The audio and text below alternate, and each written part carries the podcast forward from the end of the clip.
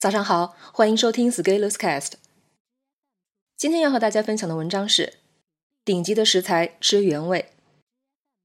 我们现在正在带社群读毛泽东选集，每天我会给小伙伴布置作业，要求当天在群里提交。目前每周百分之九十的小伙伴都能按时提交作业，平均每天提交作业的字数是三十四万字。我们每周会末位淘汰不行动的同学。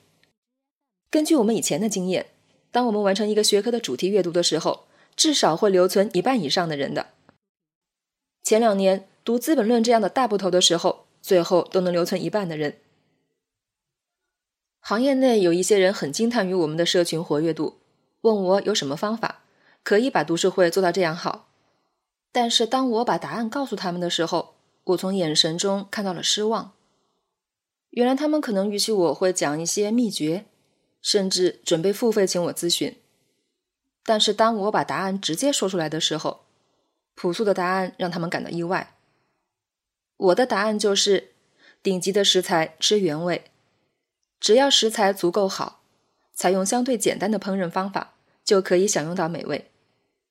比如我们吃海鲜，如果是刚刚从海里捞上来，蒸一下就可以食用了；如果食材是过期的，比如一条死鱼。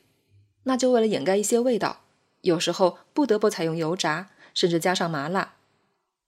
如果你注意看我们的国宴以及高规格的宴会，里面配置的菜品往往也以清淡为主，更加凸显食材本身的味道。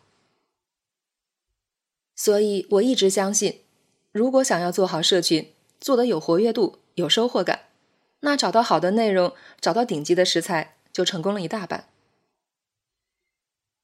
一直以来，我就是在用最顶级的食材安排给社群的小伙伴，续谈精神食粮。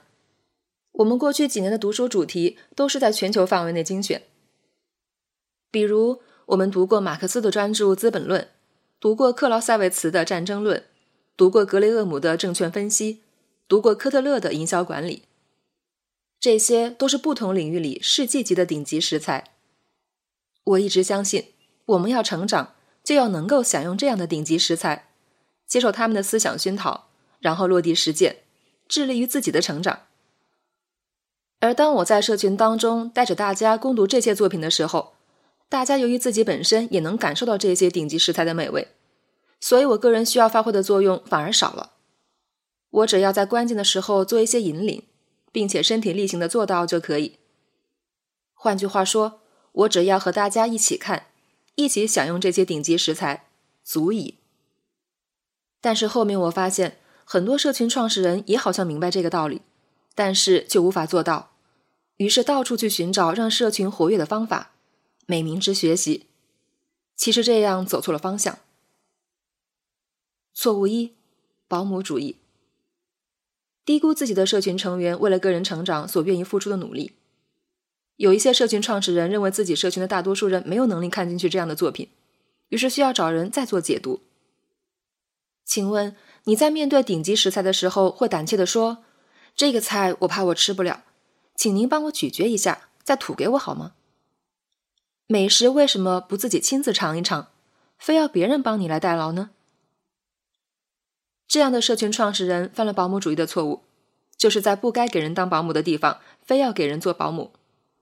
我们不应该把相信我们的人当傻子，认为他们做不到一些事情，于是我们主动把一些二等的甚至下等的内容提供给他们。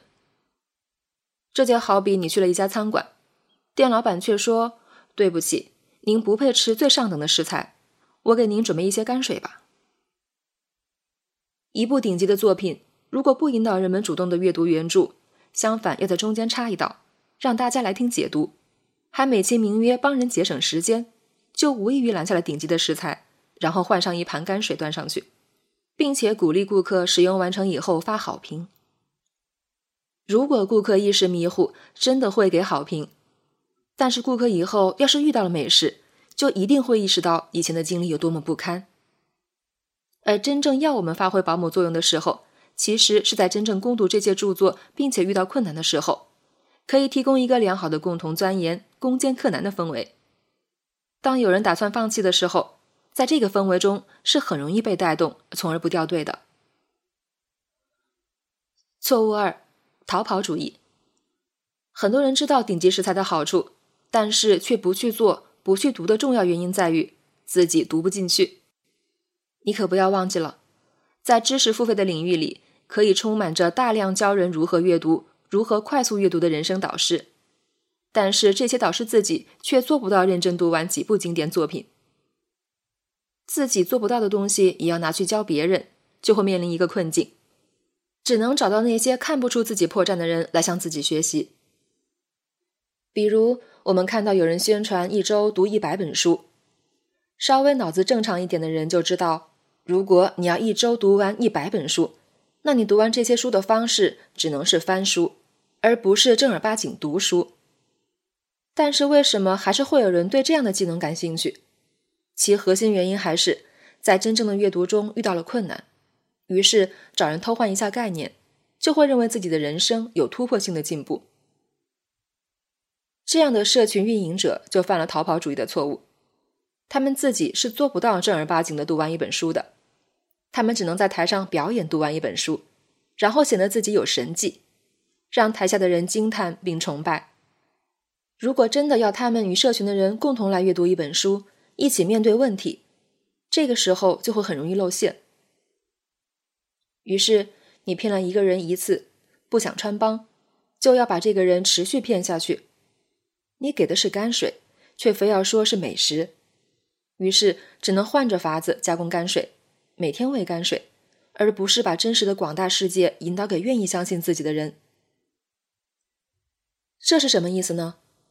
对于我自己的社群而言，如果我发现了什么值得我们享用的顶级食材，我只要提一句，说一声，就会有人能够独立自主的把这些作品读完，并不会依赖于我个人的二次解读或者讲解，而且他们也从来不会把听完我的讲解当成读完一本书。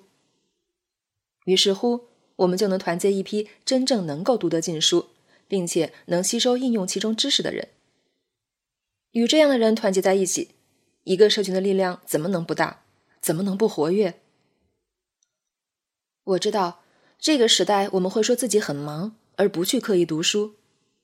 但是人的一生是如此短暂，我们普通人的思想又是如此浅陋，怎么可以容得自己的无知，而不去通过文字链接一些伟大的思想呢？而且更关键的是，买这些书真的很便宜。如果我们不和这些伟大的思想接触，我们真的会以为自己就是老子天下第一，过得还不错。而真正与这些顶级的大脑沟通，才会发现，我们以前的那些自大的想法真是可笑可笑。当你享受到了顶级的食材，并不代表你就无法享受街边油炸的烤串、啤酒、大排档。只不过你会知道，这些小吃虽然爽，但是这个世界有另外许多种顶级食物。但是大排档的老板却希望你天天在他们家店里吃，而真正的成长者心怀世界，永远给你指引更全面的途径，不企图霸占任何一名顾客的味蕾。本文发表于二零二零年二月五日，公众号持续力。如果你喜欢这篇文章，欢迎搜索关注我们的公众号，也可以添加作者微信 f scalers 一起交流。咱们明天见。